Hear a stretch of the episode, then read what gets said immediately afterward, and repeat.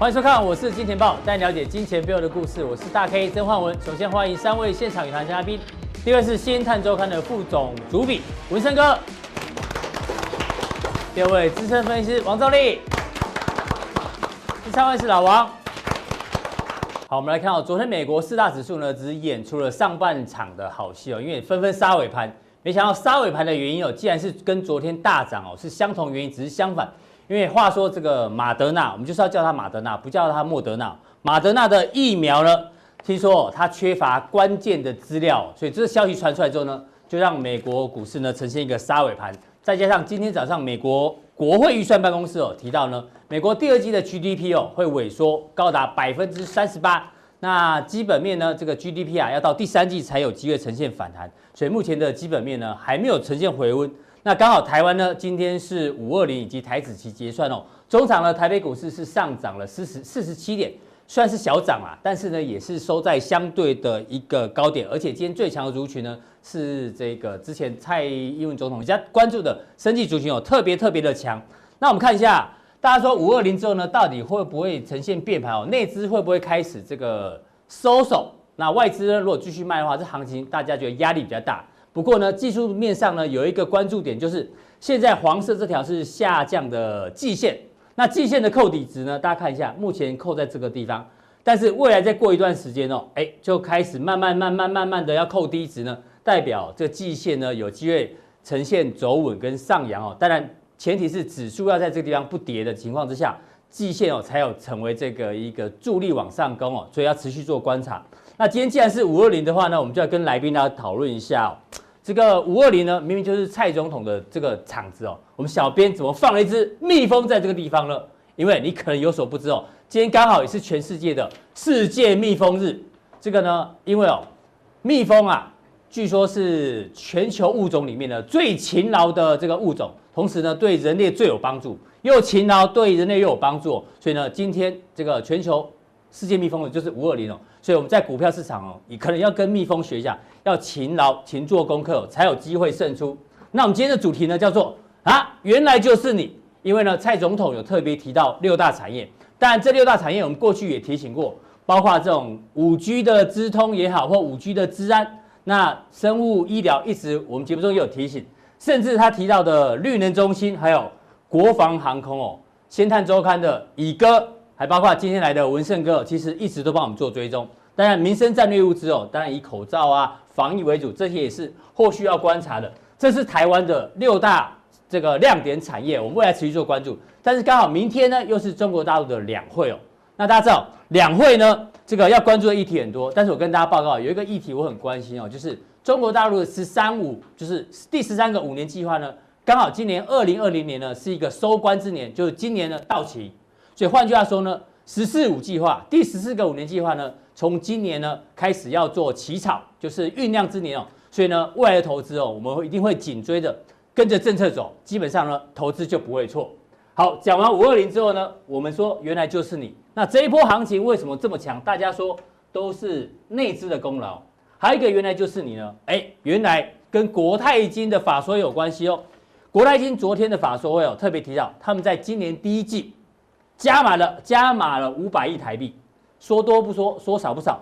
重点是下一句哦，他说：“哎，未来还有加码的空间哦。”代代表说，如果未来指数跌，可能他们会再加码。理论上应该不会用追高了，因为他们是属于这种寿险资金，长线投资的话呢，基本上呢是拉回会买，所以还是有一些买盘存在。所以是内资买盘还是等在后面。那当然更早之前哦，这个国泰投信的董事长叫做张喜，其实他在今年大家可能没有注意到这新闻哦。三月份的时候呢，三月十一号的新闻大概在这个地方哦。他那时候说台股会再旺十年，就没想到新冠疫情就啪啪啪啪一路往下跌。那他认为哦，这种疫情啊造成的这个绝佳买点哦，对于长线投资人来讲非常非常好。所以果然哦，这一波呢，这个内资扛上来，除了我们之前讲的投信啊，甚至这个八大官股啦，还有部分融资啊，其实寿险资金也在里面。所以他们其实哦说到做到。不过，国泰金昨天法说会，他说这个有加码进场这件事情啊，法人一般其他法人给他的评语叫做胆识过人。哎，虽然是胆识过人，但是至少以结论目前来看呢，他目前哦是获利状况还不错的。所以要请教这个文胜哥，文胜哥长期关注内资啊，所以你觉得这一波内资的行情在五五二零之后怎么做观察？呃，这段期间我们都一直认为说台股的一个强势，除了美股以外，最重要就是政府在护盘嘛，是因为为五二零的一个行情来造势。嗯，那确实没错，但是五二零之后。哦，大家可能会担心说，政府会不会放手不管？会不会休息？那目前来看的话，我觉得即使政府这边放手不管，我们内资的这个这个火已经燎已经燎原了。你会发现哦，最近的防疫股哈涨多之后。呃，突然间有时候会跌停，可是呢，这个跌停它不会造成恐慌，反而会把这个火种资金又移到其他的地方去了。哦、比如说，假设啊，口罩股跌停，然后变疫苗股涨，这涨起来，对，在这边轮动。那比如说台积电下跌了，台塑四宝起来了，对，今、欸、今天中钢也动了，这表示，哎、欸，这除了不一不一定是内内在本土的，哎、欸，除了除了政府以外，本土的资金这边也开始积极的在找机会，不只是。哦，这个这个大型股、小型股这边更是活蹦乱跳。我们看 OTC 的股票指数指数表现更强，更强。那但但是这边五二零或许是一个很重要的关键转折。好、嗯，为什么一个关键转折呢？哦，这部片这是跟你大概你猜一下，这是刘德华什么时候的片？跟梁刘德华跟梁咏琪对。利咕利咕什么过年日？乐翻天，跟跟龙有关的，跟龙有关的，小编来一下。小编，你要被开除了，快点！一一九九八年的，糟糕，龙在江湖，没错没错，答答对了哈啊，就是出来混总是要还的啊。里面的剧情要被 fire 啊，里面的剧情就是他饰演一个古惑仔哦，啊，这个是他杀人跟贩毒啊，这个他的辩护律师梁咏琪哦，在辩护的过程当中产生了情愫，对哦，但是过程在结尾最最后面的时候，他打帮他打赢官司了，他去跟他表达的时候，然后就跟他讲了一句。就看你这一眼，我再也不回头。结果不到十秒时间，他不回头的过程当中，他就被黑道乱刀砍死了。哦，所以结局就是这样子。你出来混，总是要还。要还的。就是涨多炒作股，你必须要提防股价反转。原来是这个意思。我不是叫你去放空，我说我看你，我我我没有在。不要买到杀人犯的股票啊！要小心啊！哦。你不是在低档买，你在这边，我宁可看你一眼，不要再回头，免得一每天每次回头，每次就是在啊，好像很可惜，很可惜这样子。哪一些股票我们哎看他一眼就不要回头？我举例好了，我现在不讲。像过去汉讯哈，在这一年的时候八点三六啊，因为挖矿的商机，突然间来哦，他从过去没有赚钱，突然一年赚到八点三六，但是这不是常态，对，也是一口气，哎，从五块涨到四百二十块哈，对。怎么上去怎么下来啊？你出来混总是要还的嘛，哈、嗯。像这种股票的话，你这种急涨就表示什么？它可能获利不是常态性的，常态性。所以我必须要一口气就一鼓作气把它拉完，我才能出出货。嗯、那这种股票，也许我大股东我不是真的不要这家公司，也许我二十趴就可以控制这家公司的股权了。可是我现在五成啊，拉上去我卖掉三成嘛，我还是持有这家公司啊，大股东还是大股东啊。所以呢，我我想很多股票啊，其实。这种这种涨幅的啦哈，嗯，到这里看，你看这种非常九十度喷出喷出喷出的，你可能在现在可能还在这里看看看看，但是你不知道什么时候会反转，你就自己看 自己看现行操作啦。那我不特意去影射什么股票，只是说很多股票最近在大涨之后，你可能要特别，因为最近生技股有一些哈实在是涨的，包括有有获利的也涨，没有像这两档我这样的都是都是检测股哈。都是疫苗检测的，呃，检测检测那个新冠肺炎的。是，你看这两家其实获利差很多，负债比也差很多。嗯、那也有一有些有股利，没有股利，其实你看涨幅通通都一样。那如果这样的一模一样，都一样，那就表示资金是无无差别性的，嗯，的这个涌入有涌入了。那你就很难用纯粹的基本面去做一个哦选股的一个、哦、所以一个动作。文胜哥的意思就是说，追逐这种股票，你自己要按照技术面来操。嗯、那技术面，我想。在老王或者说阿哥的一个教学里面，都里面都已经讲得很清楚了。那我想大家就依照他们所教学的这个内容来做，去做一个进一步的一个分析了哈。是。那我们刚你刚刚有提到，一开始提到内资，那其实内资不是从今年才开，从两年前贺明恒，我记得在五七金钱班那时候就常讲贺明衍还贺明恒，贺明恒。我记得那时候常常贺明恒，嗯，常提到哈。那这时候，哎，这个金融圈的股神戴承志，其实。他最早讲说，万点以上的时间会比万点以下时间还长。他去年就讲了，他是金城银行的董事长。董事长，嗯，对。他前一段时间讲五二零之后的看，他说不要看指数哈，你要从个股去精挑细选。行情不会因为五二零过后而终止，因为大家对，因为大家市场就是把五二零当做是一个指标。现在因为这个资金非常的多，但是你指数呢，大家现在又有失业潮，又有倒闭潮，那很多很多公司又放无薪假，那指数这边就是这边震荡，很很很难去预测。但是个别股就不一样了，它是告诉你你要精挑个股。那个股哈，我们这边又看到政策现在有什么利多出来了哈。这个是新上任的政企局的局长张叫张正张正山，对，他一上任第一个目标就是要让僵尸股热起来。哎呦，他这边僵尸股不是说要倒闭，要倒闭那种净值剩下一两块、两三块那种要倒闭的僵尸股，不是那种没赚钱的僵尸股，不是那没赚，是有基本面的的。但是成交量比较小，可能就是在几十张或甚至几百张之内的，让它热起来。因为你看现在的一个指数，虽然说还没有过前波高点，可是现在四千斤哦，以前在一万两千点那时候还没有到什么什么三千斤，是现在四千斤，而且还有两档候补的，可能会随时会有六千金。所以你当你高价股拉到这么高的时候，你一些中低价股好的一定也会慢慢的。这个时候政府的工作现在开始要办这些。就我们刚才讲的，跟着政策走。也许这个有基本面的僵尸股，未来大家可以留意。你可以留意，因为这些僵尸股，因为胜哥在帮我们追踪。因为过去呢，哦，你看到今年宝佳到处去购币嘛？为什么？第一个，因为钱多啦；第二个，因为太多公司太便宜了啦，太太有价值，我买起来，我把它做土地开发，或者说介入经营权，我把这家这家公司经营的好的话，它股价。就就上来了，所以你看东元差一点就就就就被保价给那个，所以这些开始有一些对自己的公司的股价不积极的，经营不积极的，他可能开始说，万一我的公司被买走了，对，我他可能就会开始也会开始偏也会开始偏多了哈。这个刚好也配合政府的一个一个政策。那我们这边来看一下，我刚刚提到的内资尬外资这一波下来之后上来，基本上外资哈今年以来已经卖超了六千三百亿，你知道零八年那一年。从九千三百多点一路跌到三九五，外资全年是卖四七，大概四千七百亿而已哦。今年今年不到半已经卖到这样子喽。可是现在股价指数还是在一万一左右。嗯、那我们来看高价股，刚刚有提到四四四家千千元以上，五百元以上是十二家，那一百元以上大概一百七。我们上市柜公司大概平均哦，每十家就有一家以上超过一百块。二哦，所以这种。变成是说高价股在上面之后，中低价的你过去被低估，市场上焦点没有在那边的，会还他一个公道。对，资金太多了。那那加上个别的一个公各个经营者，他也会想要表态。对，所以我想接下来，而且这些公司你要知道都是小型不占指数的，所以以后不管指数。涨或跌，它可能就是慢慢走出自己的一个。所以指数可能区间，但是个股变化会会很会很大。嗯，那这边来来看，就是两股势力哈，一个是外资这边大退潮，我们看到台积电这边好像年线也快要守不住，可是台商大回流这边，你看我们的新我们新台币对照这个其他亚洲台币相对强，相对比较强哦，所以外资出去，但是内资回来，所以我们新台币其实在今年以来的一个表现。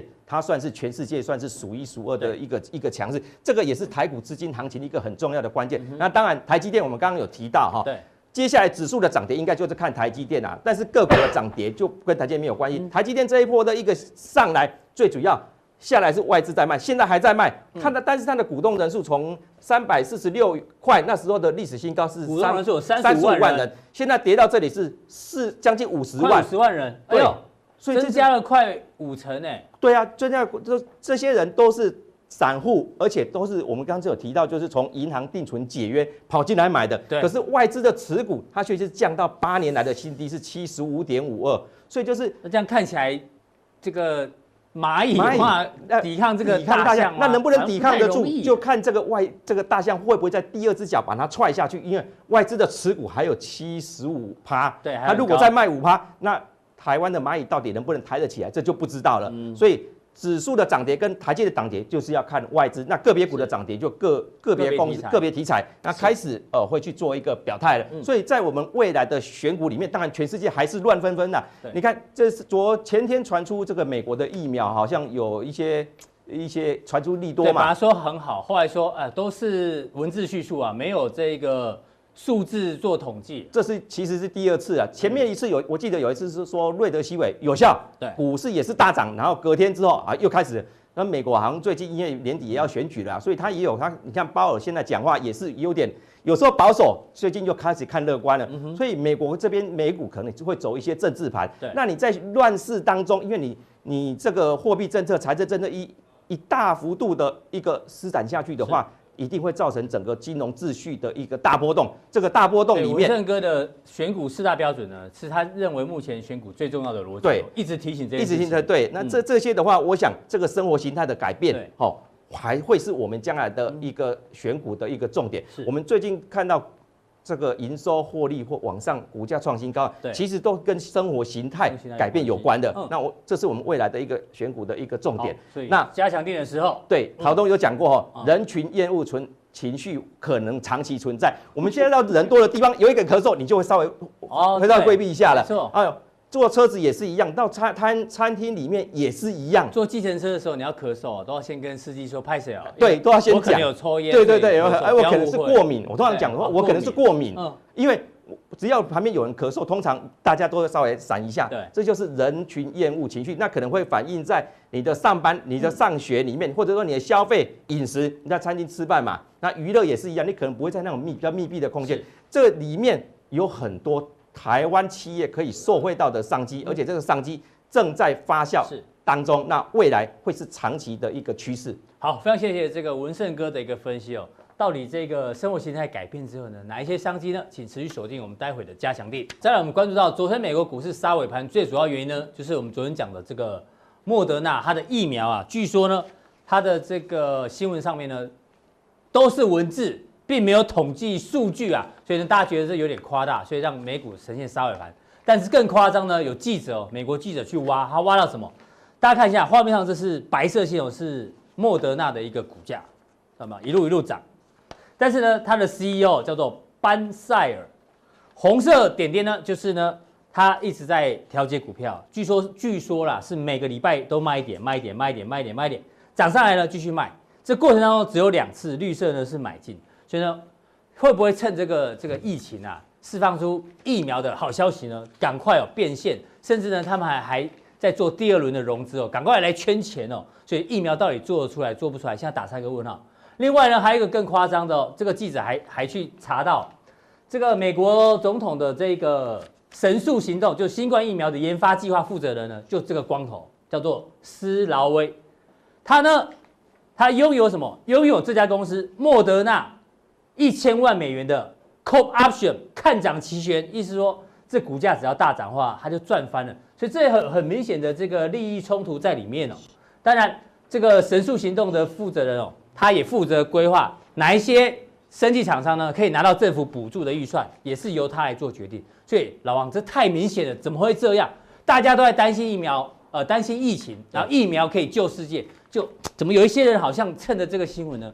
开始在套现了，哎，那也安呢？只要你是金钱豹的观众，嗯，一定对莫德纳不陌生，M O D R N A，对，还有吉利的，你最早跟我们讲，我超早超早，我看我们昨天把它改名了，它叫做马德纳，因为英文叫 Moderna，马德纳，听起来我们我没有，我都讲英文，我不翻的，莫德纳，好不好？马德纳，所以大家已经讲，大家已经讲我们在乱讲话，没有，你自己回去找二月底还是三月的片段，我就独家，我们先介绍莫德纳跟这个吉利德了哈。那当时这家这家股股票很好玩哦，你刚才说这个大老板一直涨一直。卖嘛哈，其实当时哦，这家第一次发生疫苗发生疫情的时候，这个记者去堵麦啊，当时我就讲了哈，那个老板一开始说我们做不出来，这个要到夏天之后的事情哦。突然他看到其他人都在喊了，说我要做我要做，跟着喊，对，然后股价就就飙了哈，这是它的历史。那你可以看我们过去影片，我们有讲哦。那如果你在看这个，哎呦，原来哦，原来这个神速行动负责这个，他们也有这个东西哦。大户有这个要干嘛哦？这个其实蛮像刚才文胜哥提到，很多乱飙的股票。其实你去看它的筹码结构，很多千张以上的大户哦都在卖。那你会说，哎，他在卖哦，那股价怎么还会创新高？我跟你讲，因为有时候市场是疯狂的。对，这个问这个，如果你是老一辈的，钱太多，对你有习你习惯在股票市场操作的，你是经验比较久，你就知道有时候一档股票，假设比如说投信外资，他们认定要炒到哪个目标价，那有时候都会炒过头哎，因为大家陷入疯狂了。有时候那公司派想说，我都卖光光了，怎么股票还在 涨？他自己也莫名其妙。可是这是短期的现象，终究会回。终究像那汉讯，终究是 V 型，终究是 A V 型上去 A 型下来嘛，所以大家懂这个概念。好，那这个意思说，股价在大来的时候，有人在卖方了哈，那。我就会对他的这个疫苗的结论，因为如果我们打上问号，如果说他在他他在公布是第一期而已，对啊，如果、欸、如果它是有效的话，我应该加码买进啊，因为全球七十亿的人要打这个疫苗，对，应该要涨很多，怎么疯狂卖、啊？疯了，对不对？对，而且我跟大家，莫德纳这一家啊，他说算是我上次有介绍过，他是全美国 IPO 金额最大的生技公司啊，就他了哈。那他他的问题是在哪？他最厉害最厉害的疫苗哦。都还没有上市，嗯、哦，这只有第二期临床试验。哦，你上次有那个时程。对，大家还记得，这样讲都要记起来。所以，所以这家公司你，你你还是要多多研究，不能说它疫苗没效，不能说没效，因为人家还是感觉怪怪的，感觉怪怪，要多多注意，要持续注意了哈。然后我们往下看，其实不止大户，就是那个疫苗厂的老板在卖股票。嗯、其实我们知道，巴菲特也在大卖股票，对，他卖了航空股，卖了这个银行股哈，通通，但是最近都反弹了。对，但是我们是说，他至少他在卖股票。今天有个巴菲特的新闻还蛮蛮有趣的，这样。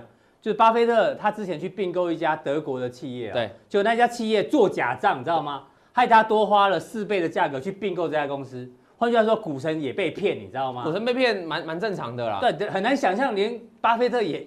因为并购，你会很难想象财务，他看财务不要看那么认真的，对，他做那个是呃，就是虚冠营收。其实你这样，你这样不对，不是巴菲特的错，是德国那家太厉害，他报表写的太棒，连神都骗，没有破绽。对，好，那不止巴菲特在卖，很多人在卖。你看一秒上还有谁在卖？这个桥水基金，对，你长期帮我们追踪桥水，要达里欧，达哎，对，但说不要只是看巴菲特，也要看达里欧了哈。那达，但是达里欧今年的第一季的表现是非常差的哈，他的这个种持股水位几乎是腰斩了，因为我们上次有说他有传闻，后来没有嘛，但有传当时传闻他爆仓了，因为他三月份的时候不是都大跌嘛哈，重挫，他大跌，然后后来他就去改去空这个。他在二月份、三月份的时候改去空欧洲的股票，结果现在大反弹。是，所以他在这一波算是操作比较不好。但是他才曾经有他丰功伟业，就是他在二零零八年金融风暴，他是完全躲过来赚钱的。所以我们还是要追踪他一下。他刚公布，这刚公布两天而已哈，他的这个第一期重仓明细，帮大家查一下啊。这个就是依照他持股的重仓的水位，基本上前面几乎都全部几乎都是 ETF 了哈，几乎都是 ETF。对，那你可以看这边哦，这个市值的部分哈，那个给大家看这绝对数字，我们看一下是增减比例，这最重要。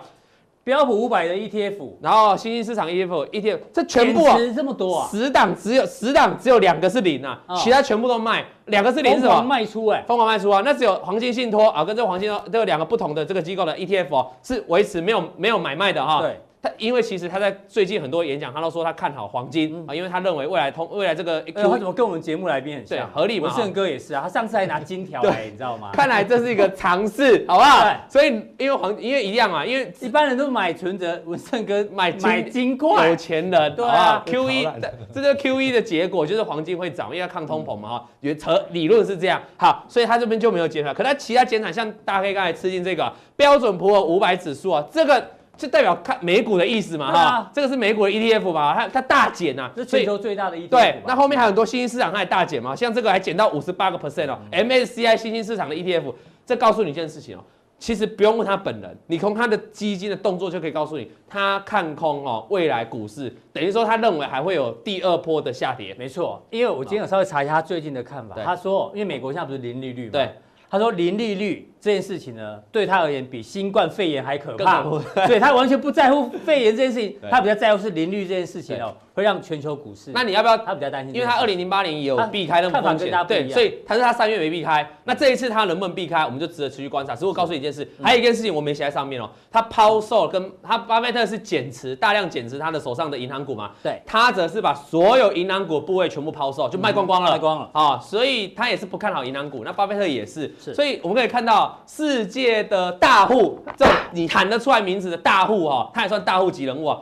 都在卖股票。对，那其实美国有个研究，目前在买股票的，在美国市场的都是散户。对，所以但是没办法了哈。但不过那个桥水基金好像有买他卖美股了，但是他好像有买。你讲对了，大陆大陆的股市。如果今天都只是卖，我们就不要看了，因为莫名其妙。我们还有他要买，他要买什么呢？我跟大家讲，我们先简单带过美股哈。他要增持这几家了哈，增持增持，麦当劳、亚博，然后这个是联合联合健康，然后这个这个考一下观众，如果能够在五秒内答出来的，我觉得很棒。这这。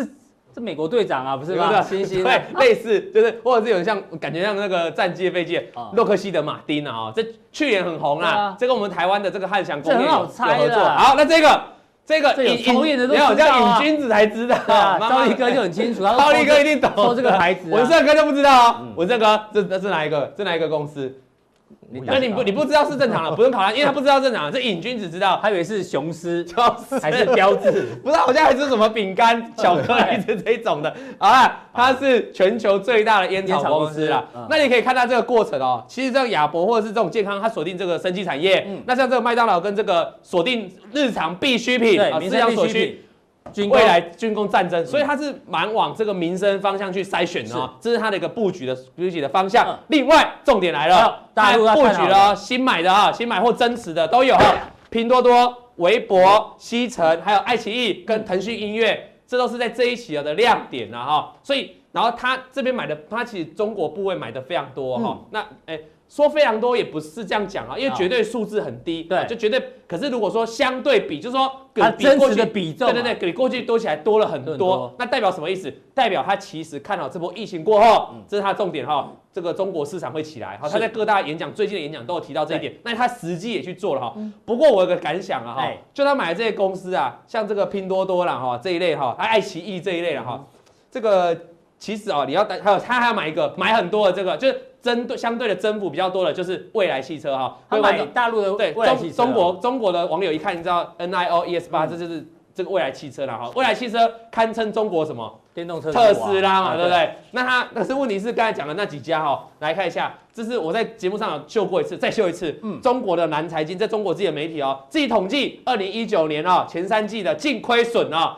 最多的前几家新创的产业，新经济，未来汽车的第一名，对，吧在烧。爱奇艺第二名，嗯，拼多多第三名，哎 啊不是，啊不是抄底啊，不是他妈买的吗？对啊，不是股价没有抄底，对，但是但是基本面都点点点，这是基本面都点点点，所以我的意思是，如果你哈要看到他去买，嗯，然后你就跟着去买，我是觉得你可能要。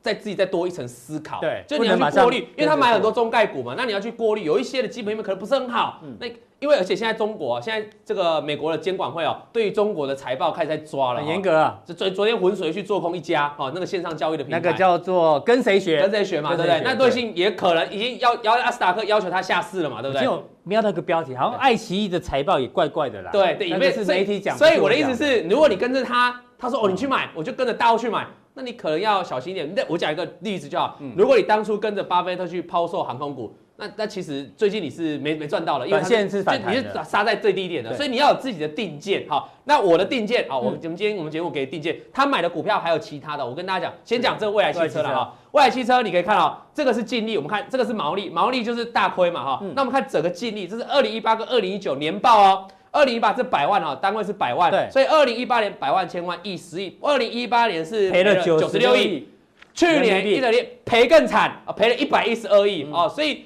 显然它的亏它的亏损还在持续往上。那这个地方是什么？这个是它的现金流，你可以发现现金流是一路在往下。其实它现在状况很像特斯拉，特斯拉，对啊。那它主，所以你觉得会取代它会有未来？就是你买未来要有一个未来。嗯，那你我是打个问号了哈，因为不是每个人都可以当特斯拉，就好像不是每个人都是股神一样哈。好，那所以你要注意这件事情。对，那再往下看哈，它其实买的我觉得有两家值得比较注意的哈。中通快递，嗯，你还记得我们前几上个礼拜有告诉大家，呃，他前几天而已，MACI 调整有一家公司被列入申通快递，对不对？对。再考一次观众，我讲过中国我们讲快递有三通一达。对，申通、中通、圆通，那什么达？那个韵达，哈，韵是那个韵律的韵，哈，不是我们，不是台湾的韵达，不是我们的好朋友啊，而是三通一达。那这个三通呢，中通快递它有买哈，那被列入 MACI 是申通，那你可以注意一下哈，我们往下看，这一家公司哦，它是做快递的嘛哈，这个去年全年我们看左边这边就好了哈，这边是二第四季单季，单季也是成长，那么全年的部分。它的业务量啊是多了多少？比二零一八多了四十二十 percent 就寄包裹的件数多了是将近快多了五十 percent，多很多哈。对，那成长的份额啊，也是在将近在中国整个中国的市占哦，快两成呢。那另外调整后的净利润呢，大增上涨二十六个 percent，所以它是一个稳定赚钱而且快速成长的公司。我们往下看，再看这它业营业收入部分，全年哦，全年在这边，全年看左边哦，这第四季啊，全年可以赚到两百多亿哦人民币，经常性现金流呢也持续在往上。调整后每股呢一一年可以赚到六点八块，嗯、所以它的获利是非常的优秀。那像如果达里欧就去买这个股票，那如果我来看的话，这样来筛选，我就觉得这个。哦，会是一个相对比较有说服力，对我来说就比较有说服力。如果我要跟着大户去走，好，eToro，我就会比较选这个，因为 eToro 因为答 eToro 现在不都在公园呢吗？对，所以他就哎，我们现在有 AI 字幕，我们还要接业配，你不要怎么打，你不要讲 eToro 的坏话，我们还要接业配，对，好，eToro 搞不好会设定我们每个来宾的投资持股，好不好？所以 OK 啦，OK 啦，我们往下看，好，那你这是他的自有车队，你看他的自有车队越占比越来越高。你有自有车队，当然你运营就比较方便嘛，速度也可以提升嘛，也比较省。服务一条龙啊。对，然后接下来还有这个它的这个干线啊，就等它运送的过程当中，快速道路也增加，啊，所以整个的运输情况，包括它接收货的情况，市场的占比，我觉得都是挺值得比较可以期待的。那我们再看一家叫什么公司？呃，中通啊，中通，中通快递哈，中通中通快递。我想你会忘记。没有，我没有快递。中通快递哈。啊，再考大家，三通，三通，太长了。那你还要乱考？好了。五十八点打看哈，这同城五十八打看同城啊，这个是拍卖什么？有些观众可能比较陌生啊哈，哎卖这个哦，它就是说在网络上的平台啦，它主要卖这个生活必需的都有了哈，像这个很大集合，不过主要主要是这个房地产跟二手车。哦，你看它有家电的二二手都有嘛，二手服务嘛，二手市场啊，就是一个生活所需的都有啦，在这边一个等于说一个生活市集这样讲哈，那你这个电商的话，你可以看它的。收入跟利润啊，哈，利净利润的部分是黄色的部分了哈，其实都还维持蛮稳定，你说高高起起，因为有时候有这个淡旺季有促销优惠的活动了哈，折扣部分促销，所以基本上都维持比较好。你要看的是这个黄色这一条净利润的同比增长，哎，是飙升，同比是多少？五百多个 percent 呢？加西郎啊！不过讲到这边哈，虽然这些公司都很好哈，但是我要跟大家提醒，像昨天被浑水做空的那一家公司哦，跟谁学？对，他有个有一家做空他的他的理由，做空报告是说业绩好到不可思议。他说那个线上的那个学习用户都是假的机器人，对，都是机器人。好，所以所以，但是我们还是宁愿相信他是真的了哈。我是意思说，不是说哦，他业绩超好就完全零风险，没有这回事。就是你还是要去判断。那我判断之后，你看他的业绩成长是非常惊人。那另外再看这个，这个是什么？它比较有一个现在有出现一个小小问题，就是说它的利润看起来都不错啊，这个毛利率也不错。但是它的营收哦，在二零一九第二、第三季冲起来的时候，哎，似乎有开始这边稍微，你看这个营收的同比的成长，哎，是有稍微在迟缓哦。嗯，这个主要原因是为什么？你知道吗？我们刚才知道他卖什么？他刚才在卖这个二手的房屋，然后这个车辆的买卖，对不对？大家可以。过去一整年来，嗯，大陆的车市不好嘛，对，那房地产也不怎么好嘛，对，所以你觉得它当然会不会受到影响？会啊，这个占比就是它营收的构成，你可以发现哦，它有很大的占比在会员收入这一块，是会员收入过去曾经来到高峰，可是到第三季、第四季的时候开始衰下衰退下去哦。那这一块是什么？它的会员主要都是一些房地产的业务啦，还有一些广告啦哈，这些为了当会员，那所以这个收入就顿减了。那另外在线服务的话，这个也稍微这个还算 OK 维持住啊。所以我要提醒大家就是说。他因为它是做网络的生活上的市集，生活上，嗯、所以如果你的中国的内需在往下降的同时，它也会对它多少就会有些影响。嗯、但它的好处是什么？好处就是它的这个这个整整个这个在线在这边在线的服务收入是，就是会员申请在线的人用的是比较多的，嗯、所以稍微可以弥补。但是我意思是，整个中国它还是看整个中国市场来变化。那目前算是它一个非常表现非常好的时代，嗯、所以你在投资它的时候，我倒是觉得。会比较有说服力啦，会比我去投资一些现在在大亏损的，然后你说我现在就进来投资它，跟着打理由去投资，我觉得刚才我讲的这两家啊，会是比较你比较值得你啊去注意的股票了。好，这是你带来入股相关的嘛？对。那待会佳良店你要跟大家讲，因为 PCB 前一阵子是重灾重灾区嘛？对。从华为禁令开始，没错。但有一些到底是礼拜一重挫嘛？嗯。那很多人都跌下来，对不对？有人开始检讨说，哎，我问你啊，大 K，PCB 这个技术到底高不高端？理论上不是很高，有没有用到美国技术？呃，但呃，有美国技术啊，这是很复杂的问题，对不对？看起来不是很高端，但感觉会有美国技术吗？哦，所以大家那设备有没有用到美国的？好像也不见得。台湾有做，只是台湾技术有没有用到美国？对，这要研究。那为什么会那为什么会跌那么惨啊？所以等一下我们就在佳良电会跟大家解释这件事情了哈。说你手上的 PCB，而你手上这些供应链到底有没有被错杀？因为今天外资有出来讲了，说有些是被错杀了，是它。台里昂啊，里昂发、台药、华通、新兴都是买进的，但再提醒，这是外资讲的哈。那我们等一下就来探究外资到底讲的有没有道理啦。好，非常谢谢老王带来这一块分析哦。再来呢，我要跟我们的赵力哥来讨论一下。你知道这一波、哦、大家开始担心中美贸易战开始升温，对不对？对那当然，台积电事情大家之前也讨论过。那我们引用一下，其实之前那个陆行之他就有提到，他很早其实就希望台积电哦要发展一条。非美半导体的设备产线，而且是使用非美认证 IP，就是说没有用到美国技术的，嗯，这样呢就不会受到美国的钳制。对，换句话说，白话文就是哦，新的供应链哦正在形成当中，包括和硕董事长童子贤也讲说，这一次的国际竞赛啊，简单来讲呢，全球产业会出现新联盟的一个形态，一样哦，这两个人的白话文都叫做新的供应链呢正在移转当中，这移转当中一定有人受害，有人受贿哦。待会呢，我们请赵一哥帮我们做一个追踪，到底谁受惠的机会比较大？对，没错。我想，当然这个非常的一个重要了。其实你可以看到，最近来讲，我们直接讲盘面就好。你看，跟台积电有关的，嗯，跟华为有关的，其实相对股价最近都蛮弱。其实最近投信都在砍哦，有一些针对，比如说像刚刚老王提到 PCB 啦，或者一些 PA 啦，嗯，其实一些比如类似华为概念股，其实股价弱。可是有一些。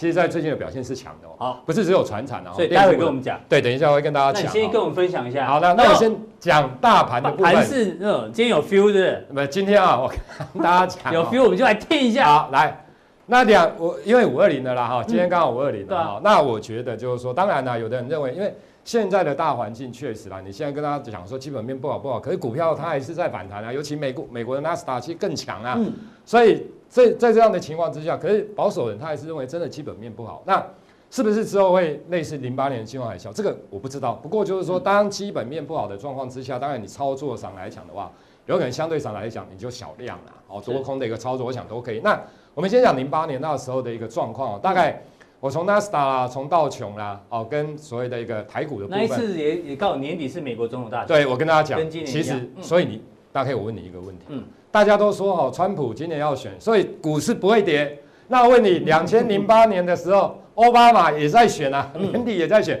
股票就崩盘。那你再往前八年，嗯，两千年，两千年也是网络泡沫，对不对？所以我的意思是说，其实这个。对，那次是产业导致基本面的影响，当然不一样。这次是新冠肺炎导致基本面的影响。对，没错，就是说，假如现在比如说台股好了，现在在九千，我相信大家的看法一定是比较谨慎保守嘛。可是因为现在接近一万一，所以大家会觉得相对上来讲就比较没差了。不过我的意思是说，当然不是说之后会像零八年这样跌了，不是啦，而是说先讲结论，就是说，嗯，纳斯达的部分哦，其实在 n a s a 跟道琼跟罗素两千哦。的部分来讲的话，其实纳斯达都是最后才见，最后才见高点。对，你去你去观察那一张图表没带过来哈，就是纳斯达它其实在零八年那次是最晚见高点。哎呦，然后道琼最近刚好那纳斯达克也比较强。你看对不对？是不是？嗯，昨天啊，今天收盘的一个美股，就这一两天，其实纳斯达还创这一波反弹新高，可是道琼跟罗素两千都还没。嗯，然后罗素两千它最早最早见到高点是哦，最早其实这一次也一样的哈。那纳斯达的反弹来讲的话，其实我用五二零来做切割，因为要讲台股了哈，不然美股跟五二零没什么关系啦哈。就是说，纳斯达那一次零八年的反弹的时候，其实它也是强于道琼跟罗素两千，哦，也是强于道琼跟罗罗素两千，因为那时候来讲的话是房地产泡沫引发了所谓的一个两房的一个事件，然后房地美房地美啦，那所以道琼因为它的成分股有金融。嗯，那罗素两千，因为它的成分股有小型股，嗯、那为什么纳斯达会相对表现比较强？等一下我我我跟大家讲，我先跟大家讲好了。是，你看纳斯达一百哦，其实这五大千押股占纳斯达一百的权重大概快接近四成。四成啊！你看这一波的纳斯达为什么？其实这一波的反弹，纳斯达其实纳斯达一百比纳斯达克更强啊。对，纳斯达一百，因为五档里面哦，只有一档比较弱啦，叫 Google 啦。嗯。哦，那 Google 比较多，你像那个苹果都快接近历史新高了，你说那个。亚马逊其实早就创历史新高了，那 FB 跟那个 Microsoft 其实也都在历史新高附近。那纳斯达一百，因为它占了快四，这五档快了占了快四成，所以当然强啊。所以它强的状况之下，纳斯达一百也还没创新高，代表什么？代表其他科技股其实它的弹幅不是那么的一个大了。好，好，那好，台股跟台股跟纳斯达关联性高。其实我要跟大家讲哦，其实讲这个我再讲一个。嗯，这五大尖牙股好了，其实跟台股最有相关的是谁？理论上是苹果嘛，对不对？那你觉得苹果现在是涨手机吗？不是嘛？应该还不是。对啊，应该不是嘛，因为现在对，所以苹果的涨快接近历史上，它不是涨手机啊。所以跟台湾稍微比较有关，其实就云端伺服器这一块啊，对不对？所以你看到最近的一些伺服器的相关比较强。可是我的意思是说，当然呢，因为很多的投资人看纳斯达涨之后，其实就会去买台湾的，就会认为台湾的科技股好像跟那一些蛮有相关。可是我刚刚所提到，其实五大千压股里面这一次涨的，它的一个内涵，其实跟台湾的电子股真的不太一样。哦，除了微影这一些是比较类似的啦。好，那另外的。台股的一个反弹哦，它强于纳斯达，在五二零之前，嗯，那所以呢，五二零之后，五二零之后呢，其实台股那时候是弱势于纳斯达的啦，所以我是零八年那时候的，零八年那时候，所以我个人觉得啦，嗯，就是说以现在来看哦，我们先看图表好了，你看一下，这个是零八年的时候，其实那时候哈，我跟大家报告，那时候就是在九零七年的时候，那时候大概十月份见到高点，然后之后就出现回档修正，然后五二零的一个总统就职马英九那时候，其实。在零八年的时候，那时候其实对两岸大家都认为和平红利。是，所以那时候你看到，其实外资的部分其实也没什么买，有买有卖，哎有买有卖，当然中信呐，嗯，那你看投信是买比较多，那自营也买很多，对不对？就是这一波其实就是内资。可是五二零之后，大家有没有发现，万一外资还是一样，大环境脚不好，万一啦，外资真的持续卖超的话，对，说真的，刚刚文胜哥讲的，大象万一又对万万一啦，还大象。脚，对，所以我的意思说，万一搞不好它就会打第二只脚，它不一定会这样子啦。可是我的意思说，所以你要关注它外资的部分，假如说它真的还是呈现持续的一个卖超台股的部分。我个人觉得，相对上来讲就会比较。你看这一次，那这一次是那这一次追的，这个是五二零之前嘛？五二零之前，你看这一波跌下来之后反弹，是不是外资基本上也站在卖超？嗯，也没什么买，对，大概都是站在卖超为主。那是不是这一次来讲还是投信？大家有没有发现？那自营这一次比较没有玩，它也是站在卖超，所以以投信为主啦。就是说三大板部分来讲，那你看融资的部分，零八年，零八年那一次，对，资券，你看融资的部分也是增加，对。对不对？五二零之前，嗯，那融券大概是差不多啦。是，那你看这一次呢？这一次你看融资也大概从九百亿增加到现在大概一千一百多亿，嗯、也是增加。是就是说你看到低点之后有没有融资它也是增加，也增加。这次融券也增加哈。对，融券也增加。可是我跟大家报告，因为融券哦，ETF 里面占很多啦。哦、我 ETF 里面的融券，对它现在的融券大概我记得没错，大概应该九十万张附近啦。嗯、可是 ETF 的融券大概五十万张。是。所以其实哦，真正的就不是真正融券，对，就是不是对套利的，有的我的就是有些什么原油反一啦，什么那一些啦，或者原油正二啦等等，不管。我的意思说，所以他假如说以四十万张来看的话，其实说真的，这个地方不容易嘎了，嗯哼，除非你外资哦，这个地方要大买，那外资重点是外资要回头了，对啦，那不回头的话，你觉得五二零之后？你还是比较担心。我觉得五二零之后，因为这一部分来看的话，确实是外资比较多加入，除非我的意思说，除非美股可以继续涨。可是因为美股以周线来看，其实不管纳斯达或者是道琼，其实他们都已经那个突破缺口哈，近在咫尺啊。就是你用周线来看，所以我觉得它的压力应该是慢慢会越来越大。好，这是你对大盘的一个这个态度。对，没错，就是说整个来讲，对。那刚刚大家可以对提到，对，那这新闻我们刚刚提到新产业链的移动，对，没错，啊，有人受害，有人受惠，对，没错。我想新产业链，其实最近你有没有看到，譬如比如说像最近 IP 的股票也在涨，对不对？因为大大陆的部分来讲的话，大家认为不管是联发科或一些 IP、华为受惠股啊，是。那另外一个，其实我觉得以目前来讲，就是说。以现在你看这两天的投信，其实它针对华为的一些比较受伤害的股票，其实它是真的在卖啊。是，那你卖的时候，因为以前我们也在法人，你卖了之后不太可能明天买回来，就是说我前两三天才卖，我不可能明后天买回来啊。报告怎么写？嗯，怎么突然看好又看坏？看坏不可能，除非说我原本有，那我不卖，对不对？那我再去加码摊平，是对不对？可是我觉得这种法人相对上来讲比较少，因为你看有些股票，你像那个三一零五的稳茂好了，还是一些 P。一跌，其实最近已经跌了一二十趴，搞不好都已经要停损了，就是达到你那个停损的一个对一个机制了。所以我的意思是说，以这样的情况来看的话，这些资金哦，比如说像投信，它就会选择一些其他的，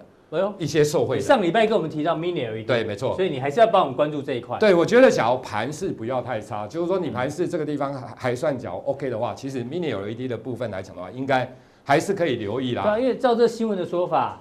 这个客户啊，今天的这个客户，如果是苹果的话，他说这这项新技术，要在台湾制造。对啊，没错啊，表示这个 Mini LED 的供应链要在台湾啊。对啊，所以假如说以这样来看哦，其实现在的有一些 Mini LED 的部分，不管是设备啦，或者是精力等等等啊，我觉得有些股票确实它短线上来讲应该是有机会，因为资金投信的资金哦，所以你看到有些呃 mini LED 的概念股，其实投信你知道吗？